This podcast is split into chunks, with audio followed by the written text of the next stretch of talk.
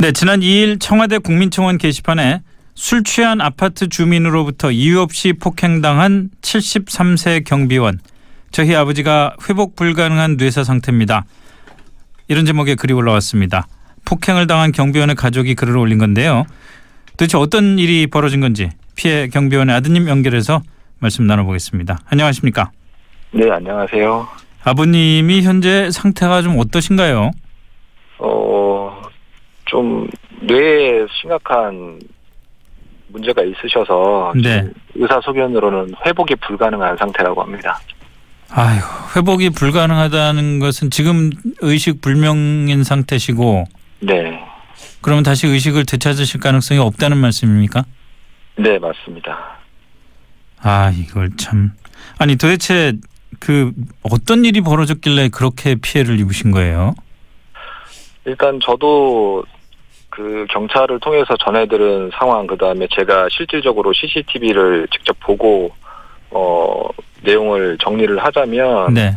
새벽 1시 45분 경에 어, 느닷없이 CCTV 상에서는 이 범인이라고 보이는 자가 갑자기 다짜고짜 문을 열, 달려 들어와서 폭행을 1차적으로 하고 어, 그 상황에서 다시 또 침입을 해서 2차 폭행을 하고 이제 2차 폭행 이후에는 전혀 이 제가 볼 때는 화면상에서 반응이 없음에도 불구하고 아버님이 완전히 쓰러지셨음에도 불구하고 다시 3차 아유, 폭행까지 이어져서 지금 아버님 상태가 굉장히 위중한 상태로 예, 지금 현재 있습니다. 그 가해자는 아파트 주민이죠. 네, 맞습니다. 경찰에서 진술을 했을 텐데 도대체 왜 그랬답니까?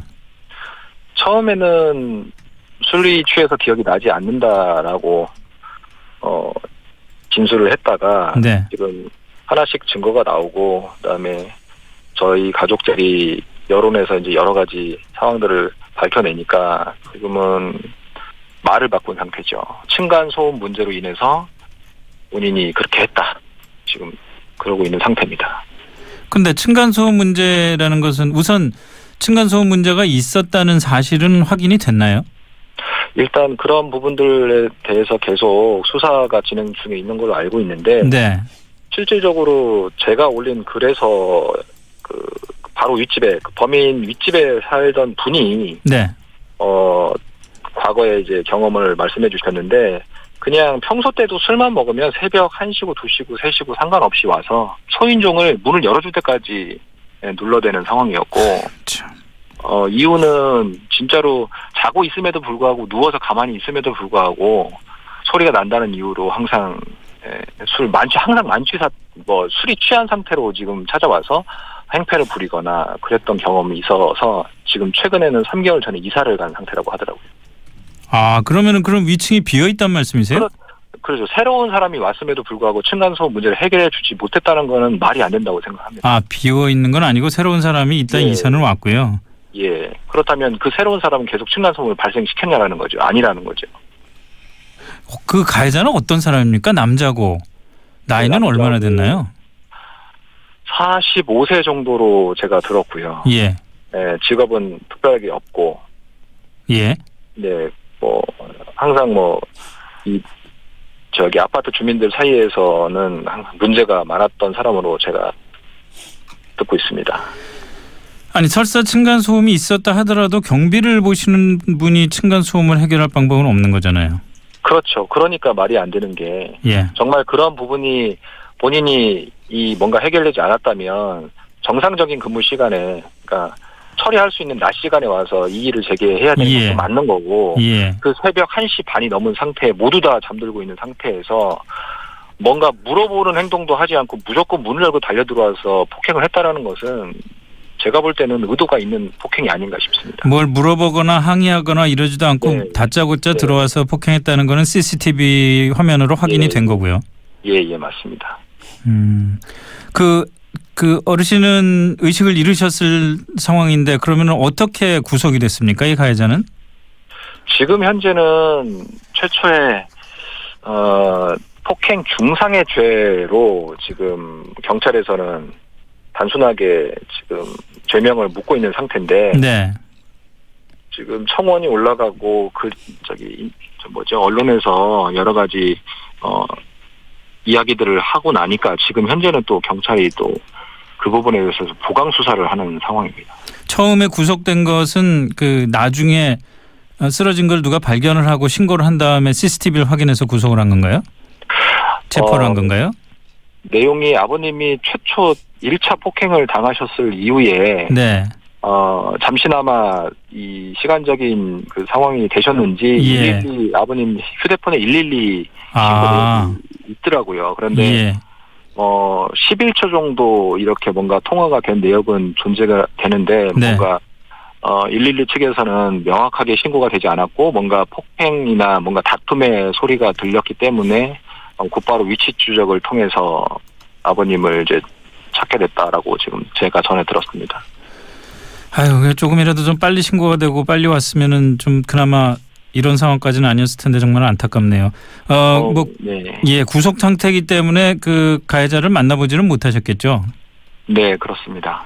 혹시 간접적으로 뭐 가해자의 가족이라든지를 통해서 그쪽 입장을 좀 들어보셨습니까? 아니요, 듣지 못했습니다.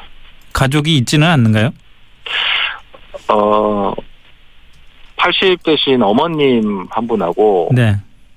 그다음에 뭐 동거녀로 추정되는 사람이 뭐 있, 있, 다라고 제가 알고 있습니다. 그 무슨 뭐, 뭐 합의라든지 이런 걸 시도해 오지도 않았고요. 지금은 합의할 상황은 아니라고 생각합니다. 예, 뭐 상황은 아닙니다만은 전혀 네, 접촉을 할 생각도 그쪽은 없었군요. 뭐 그 부분에서 병원에 한번 찾아오긴 했는데 네. 사건 발생 다음 날 찾아와서 저희들 경황이 없었고 예. 예, 그렇습니다. 누가 찾아왔습니까? 누나라고 하는 분이 찾아. 아, 같이 사는 분은 아닌 모양이죠. 네, 네, 네. 지금 청와대 청원글의 그 요지 중에 하나가 예. 어, 또 소위 말하는 음주로 인한 심신 미약을 내세우려고 그런다고 하는데 예, 예. 실제로 지금 경찰에서 그, 그 가해자가 그런 주장을 하고 있습니까? 지금 아까 말씀드렸던 대로 처음에 그렇게 주장을 처음에는 했다가, 기억이 아예 안 예, 난다고 그랬고. 예, 예. 지금 제가 청원 글을 올리기 직전에는 처음에는 그렇게 주장을 하지 않았다가 이제 층간 소음이라는 이유를 대고 있는 거죠. 네. 예, 지금 본인의 범죄 사실을 어떠한 이유를 지금 변명을 대고 있다고 저는 생각을 합니다. 그거는 별 변명이 될 수가 없을 것 같은데 참. 예. 아유, 참. 평소에 아버님이 그 경비를 보시면서 예. 그 일에 대해서 혹시 좀 말씀하신 게 있었나요? 뭐 이렇게 참 좀 그 감당하기 어려운 주민이 살고 있다라든지 뭐 고충이 있다라든지 그런 말씀이요? 뭐 모든 아버님들이 그러시겠지만 본인이 하시는 일을 집에 와서 이렇게 힘들다 어쩌다라고 특별한 말씀 안 하셨고 예. 뭐 아버님도 이게 처, 뭐 처음으로 경비원 생활을 하시는 것도 아니고 20년 가까이 근무를 하셨으면 네. 뭐 여러 가지 아파트에서 발생되는 민원에 대해서 이제 어느 정도 이제 익숙하신 분이기 때문에 네. 뭐 아마 본인이 그냥 그런 거 있어도 삭혔을 거고 어, 어 그렇게 저희들 가족들한테는 그런 문제 어려움을 고초하시 고초했던 그런 어, 말씀은 거의 없으셨어요. 아버님은 평소에 어떤 분이십니까? 정말 순하신 분이죠. 순하시다. 네, 순하시고 어 항상 남들한테 친절하신 분이고 예. 특히 아파트 경비원 생활하시면서 그 안에 있는 주민들한테 그냥 경비원을 떠나서 그냥 어, 이웃집 잘 인신 좋은 아저씨처럼 항상 뭐 도와주시고 갖다 주시고 거꾸로 주민들한테 선물도 많이 받으시고 예. 음, 뭐 본인이 못하면 심지어는 저희 어머님까지 잠깐 필요를 위해서 요청을 하셔서 분리수거까지 어머니가 같이 하셨던 아이고. 그렇게 하셨던 분이세요. 예. 뭐 침상에 누워 계신 아버님 들으실 거라고 생각을 하시고 혹시 하시고 싶은 말씀 있으면 좀 이 자리를 빌어서 해주시죠.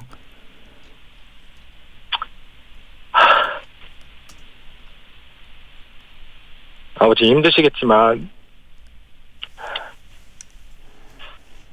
연선이하고 서한이 보셔야 되니까 빨리 일어나셔서 다 아무 일 없이 툴툴 떨고 일어나세요. 알겠습니다. 아마 연선이하고 서한이가 손주 이름을 말씀하시는 것 같은데 뭐 네. 저희도 똑같은 마음입니다. 침상에 누워 계시고 지금 의식불명이시지만 의사 선생님 또 어렵다는 말씀을 하셨지만 절대로 한 줄기 희망이라도 잃지 마시고 끝까지 끝까지 최선을 다해서 어, 회복될 수 있도록 가족들도 또 의료진도 노력 많이 해주시기를 진심으로 바라겠습니다. 오늘 정말 힘든 인터뷰인데 저희 응해주셔서 정말 감사합니다. 고맙습니다. 네, 감사합니다. 네, 지금까지 술 취한 아파트 주민으로부터 이유 없이 폭행당한 피해 경비원의 아드님과 말씀을 나눠봤습니다.